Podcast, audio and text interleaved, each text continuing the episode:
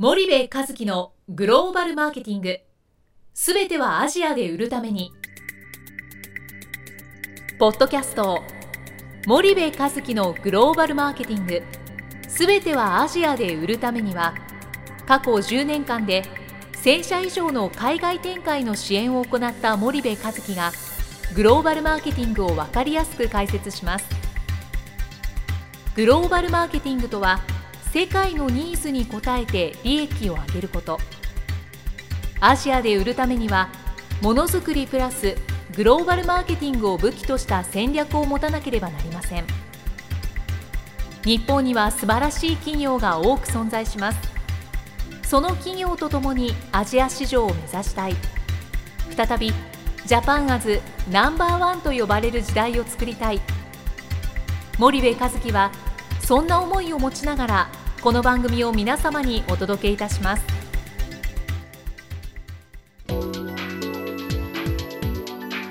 こんにちは、ナビゲーターの東太郎です。こんにちは、森部和樹です。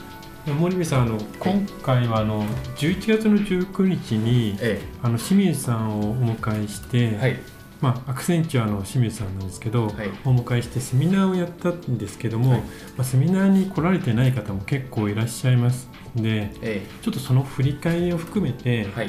やっていきたいと思うんですけど、はい、清水さんっていうのがどういう方かっていうのをもう一回、あ、えー、あの森部さんからご紹介いただければ。そうですね、あのじゅういちがつじゅうくにちに、まあ、あの弊社のスパイダーイニシアティブのですね、えっと、定期的にやってるんですけど、グローバルマーケティングえー、セミナー、今回でだいななかいめですかね、はい、また次回が、えー、おそらくにがつぐらいにやるんですけど、まあ、今回はあの基調講演として、えー、アクセンチュアのですね、清水新マネージングディレクターをお呼びしてですね、まあ、あのいろんなあのお話をしていただいたんですけど、もともと、えーと、清水さんとはあの仕事の関係でどれぐらいですかね、ごろくねんぐらい前からのお付き合いなんですけど、経営戦略えー、本部、まあ、正式には経営コンサルティング本部の戦略グループのマネージングディレクターですかね、兼モビリティサービスグループの統括をしてらっしゃいましてですね、非常にあのグローバルであったりですね、日本企業のそのグローバル化みたいなところにおける知見が非常にあの多い方で、私もあのいつもあの情報交換をさせていただいてるんですが、あのそんな方をお呼びしました。はい、で具体的にどんな内容をちょっとセミナーでやったかっていうのは、ええ、はい、えーとですね、大きく分けると、まあ、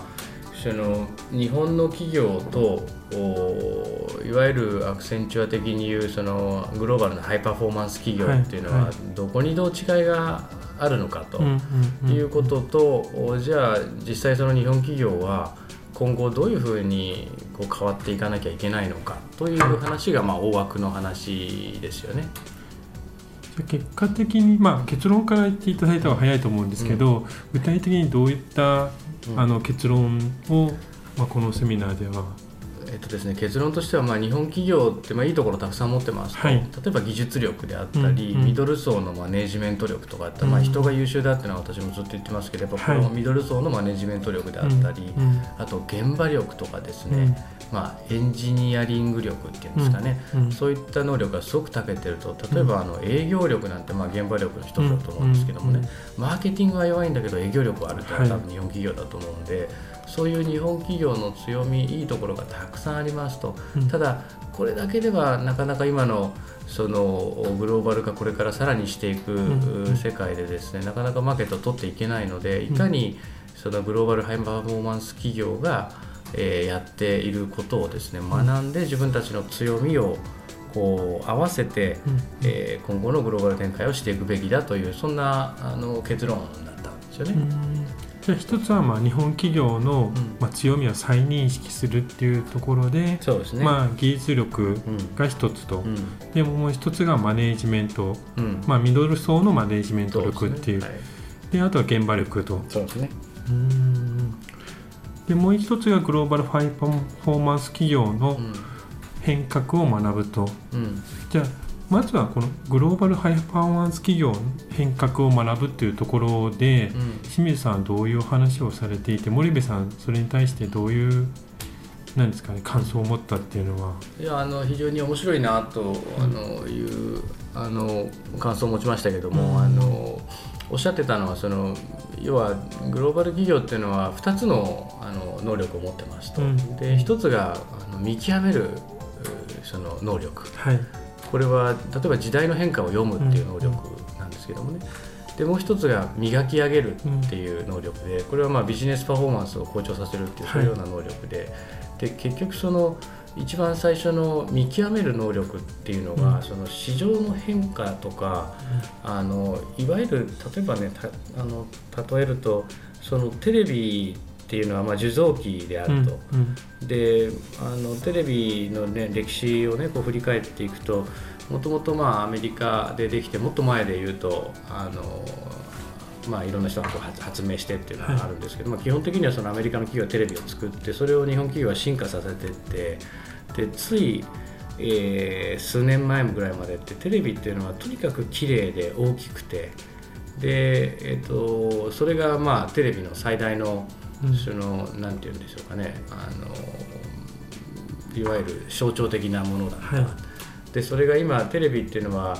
あのさらに進化してしまって、うん、これ以上その画質の美しさとかね大きさとかっていう、はい、そういうことを競う競争ではなくて、もう中でどういうコンテンツが流れるかっていう、そういう時代に大きく変わってきてしまってるんですよね。で今であればまあ中国や韓国の企業でもテレビを作れるし、なんなら韓国の企業の方がテレビシェアは多いわけ で,、うん、でそうなってくると、まあ、昔一昔前はね日本企業しか作れなかったテレビがどの国の企業でも作れるようになってしまった現代においては、うん、テレビの品質であったり性能よりもあの機能であったりね、うん、テレビ の, その中で何を流すかどういうコンテンツを流すかっていう時代に変わってるでしょと、はいはい、でこういうことをまあ見極めると、うん、でグローバルハイパフォーマンス企業っていうのはこれを見極める力を持ってますよと、これは別にテレビに限らずだと思うんですね、うんうん、いろんなところでそうだと、うん、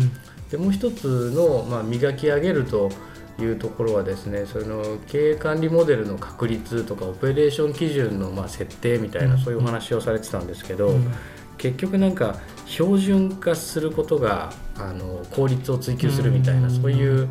あのことをあのおっしゃる、ねえー、方もいらっしゃるんですけど、清水さんがおっしゃってたのはその標準化じゃないんだと、うん、単純化なんだと、うんうん、いかに無駄を削ぎ落として単純に、えー、オペレーションモデルを組んでいくかっていうことと、うんうん、重要なのは最前線、えー、最最流度と、うん、これはまあ最前線はその通りで、いかに最前線の情報を組み上げていくかということと、いかにその流度の細かい情報を組み上げて分析していくかということを、やっぱりグローバルハイパフォーマンス企業というのはやっていますよと、もうその通りだと思うんですよね。でそうした時にこの見極める力と磨き上げる力というのはやっぱりあの日本ではものすごく遅れていて、 Apple コンピューターなんかは、まあ、シーオーオー があのどの国で今そのどの機種がどれぐらい作られてて、それがどの国の誰に渡るかっていうことをこう常にあのデイリーで管理をしていると、在庫、まあ、生産管理ですよね、在庫管理、物流管理、えー、そんなことをこうやってますよというお話をあのされてましたね。うーん、アップルなんか意外とイメージとしては、清水さんも言われてましたけど、イノベーションとか、うん、そう捉えられる企業だと思うんですけど、うん、実はその裏に、うんオペレーションモデルがきちんとしているっていうことが、ねうん、やっぱり必須条件というか、うんうんうん、あのまさにその磨き上げる能力と見極める能力、うん、ごめんなさい、うん、順番逆ですね。見極める能力と磨き上げる能力、うん、両方持ってるわけですよね、うん、見極めるっていうのはあのそれこそ iPod とか iPad とか、はい、いわゆるあんなのは市場が別に欲しいって言ったんではなくて、うんうん、市場がどういうものを欲してるのかっていうのを潜在的なところのニーズを引き出して、はい、時代が大きく変わってきてると、うん、携帯はこうなるスマートフォンを生み出して、はい、それを市場にドーンと投入していったって、これはまさに見極めたんですよね、うんうん、で一方で磨き上げるみたいなところに関してはやっぱり最前線最最流動の情報を収集して、それに対するオペレーションモデルを確立しているっていうのがあの素晴らしいところですよね。なるほど。なんでそういったところを、まあ、あの学んで、でも結局日本企業にはそのさっき言った強みっていうのはやっぱあって、技術力とかミドル層のマネジメント力、現場力、エンジニアリング力みたいなものがあるわけだから、それをやっぱり金、えー、重ねて合わせてですね、うん、さらに、まあ、そのグローバルハイパフォーマンス企業以上のパフォーマンスを出していける企業はたくさんあるんじゃないかっていう、うん、そういうあの応援のメッセージが非常に強かったですね。うんまあ、清水さんは最後にあのグローバル企業がじゅうねんかけて変革した道のりを、うんまあ、さんねんで実現するためにこういうことが必要なんじゃないかということは、まあ、あとじゅうねんは残されてなくてさんねんかごねんぐらいでこれを達成しないと、まあ、追いつくまではいかなくても視野に捉えるとこまでいかないというようなメッセージなんですかね。そうですね。そうですね。で結局その事業部制を引いてね垂直統合して、はい、あの今まで成長してきた日本企業っていうのは、まあ、あの要望口出す、あの指すのもね非常にこう大変な中でこれだけグローバルの競争が激しくなってくるとあのただでさえあのオペレーティングモデルが遅れている日本企業はそんなに時間がないですよという、うん、そういう、まあ、あの危機感を煽るような、ね、メッセージもあって非常にあのいいセミナーでしたね。そのもっと森部さん的に言うと、うん、そのグローバルハイパフォーマンス企業と、うんまあ、日本企業の、うんまあ、決定的な違いというのはどこに、うん、そうですね。そのオペレーションモデルも、まあ、正しくて、はい、あのものすごくそうだし、うんあのえー、そこはそこで重要なんですけど、うん、そのもう少しこう手前の段階でね、うんあのチャンネル戦略みたいなものがやっぱりすごく弱くて、はい、マーケティング戦略とかチャンネル戦略販売戦略みたいな話になると思うんですけど、はい、結局例えば単純な話、えー、っとよく僕例えにして出すんですけどあの三ツ矢サイダー、ねはい、スプライトあの同じ炭酸ソーダ水ですよね、うんうんうん、で大した違いはない、うんけどスプライトは世界中どこへ行っても飲めるのに、うん、なぜ三ツ矢サイダーは飲めないと、うん、でこれは単純にチャンネルなわけですよね、うんはい、で結局その日用品とか、まあ、エフエムシージー とかっていうふうにあの言われるんですけどね、うん、ファーストムービングコンシューマーグッズの略なんですけど、はい、この エフエムシージー の市場でいうとやっぱりグローバルのトップじゅうとかっていう、うん企業っていうのはもう全て欧米系の会社で、うん、我々がこう日常生活しているようなあの上で必要になる製品っていうのはやっぱこのじゅっ社がグローバルで見たらやっぱり牛耳ってるんですよね、うん、日本にいたらそんなにあの目にしないかもしれない、はいまあ、ユニリーバーとかねジョンソン&ジョンソンとか ピーアンドジー とか、まあ、ネスレみたいな日本にいてもあのまあ、目にしますかね。ケロッグもそうですよね。そうですね。けど結局あとクラフトとかコカ・コーラとかマースとかですねえペプシコとかこんなところのじゅっ社がやっぱり、はい、あのグローバルで見たらもっともっと牛耳ってるわけなんですよね。もう一度じゅっ社をあ、えっと、教えていただいてもいいですかね。えっと、ちょっと待ってね、えーまあ、ピーアンドジー ですよね、はい、ジョンソン&ジョンソン、ユニリーバー、うん、それからネスレ、うん、ペプシコ、コカ・コーラ、クラフト、えー、ケロッグ、うんえー、マース、うん、こんなあたりですかね。これでも世界中の日用品はほとんど牛耳ってしまってるというようなイメージなんですかね。日用品、食品、えー、ですよね。いわゆる エフエムシージー と言われる、うんうん、で結局その、あの東南アジアに行ってもねやっぱりこういう企業さんってすごくあの強いわけですよね、うんうんうん、じゃあ、 あの製品が強い商品が強いっていうのはまあ当然あるんでしょうけど日本企業が負けてるから全然負けてなくて、うんうんうん、クオリティで言ったら別に勝ってたりするわけですよね、はい、じゃあ何が弱いのかってチャンネル作りがものすごく弱くて、うんうん、結局チャンネルをさやっぱりしっかり作っていくっていうこともやっていかないとあのオペレーションモデルだけでもそのチャンネルがなかったらオペレーション回んないので、うんうんでその僕もお客さんのこうご支援をしているときにそのチャンネルを作ってある一定の売り上げまでがガーンと上がる、うん、でその後そこからさらにスケールさせてドーンと売り上げ上げるときにオペレーションモデルが悪いと上がんないんですよね、うん、いくらチャンネル作っても、うんうんうん、だからいかにそのチャンネルを作るでここもね単なるもう作るじゃダメなんですよね。後発ですからねすで、うん、に大手がチャンネル入り込んでますから、はいそこでチャンネルイノベーションを起こさないといけない、うん、いかに後発ならではの、うん、そのチャンネルの獲得方法を生み出してそれを実行していくかっていうことと同時に、やっぱオペレーションモデルを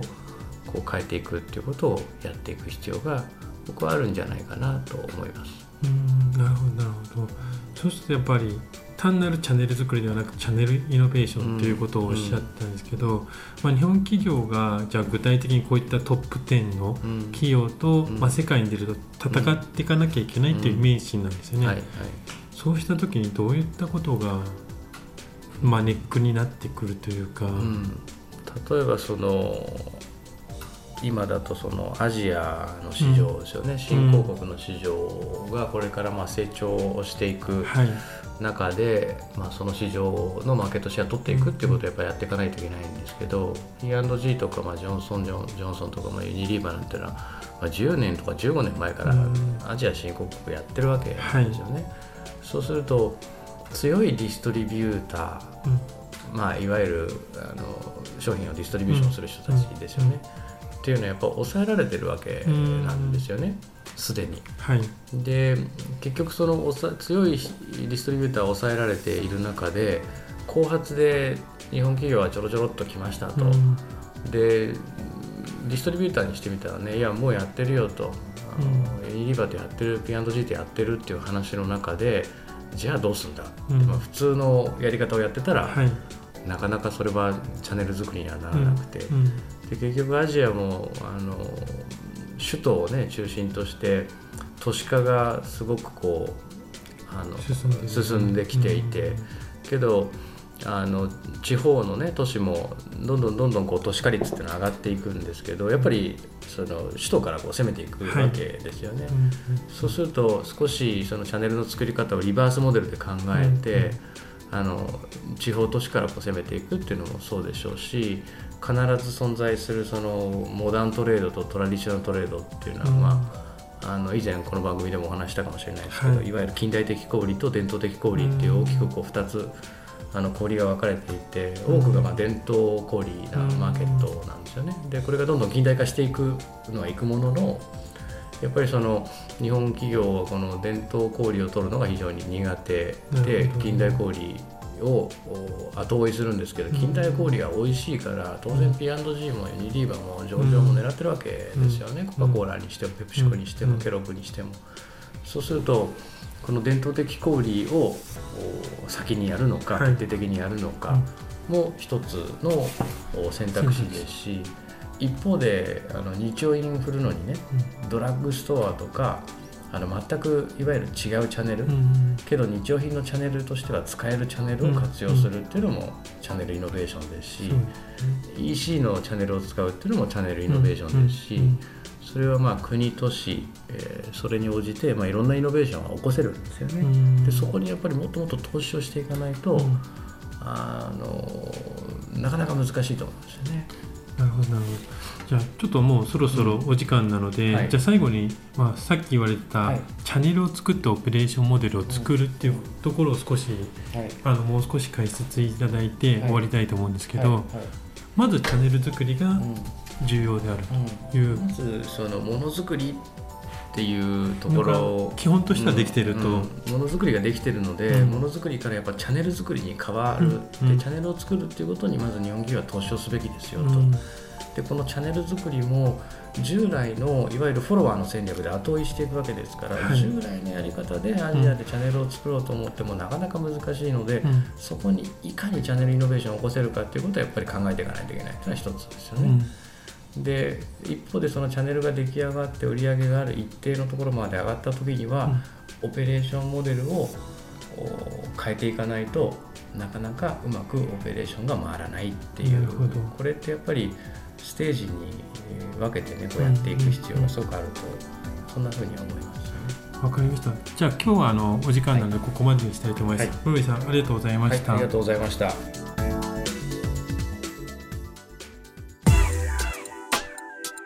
本日のポッドキャストはいかがでしたか？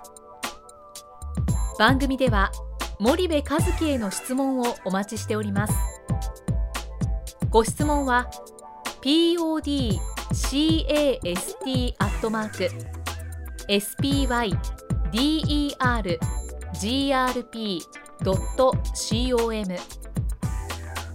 ドキャスト アットマークスパイダー ジーアールピードットコム までお申し込みください。たくさんのご質問をお待ちしております。それではまた次回お目にかかりましょう。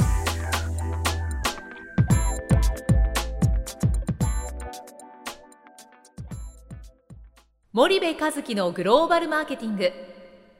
この番組はスパイダーグループの提供によりお送りしました。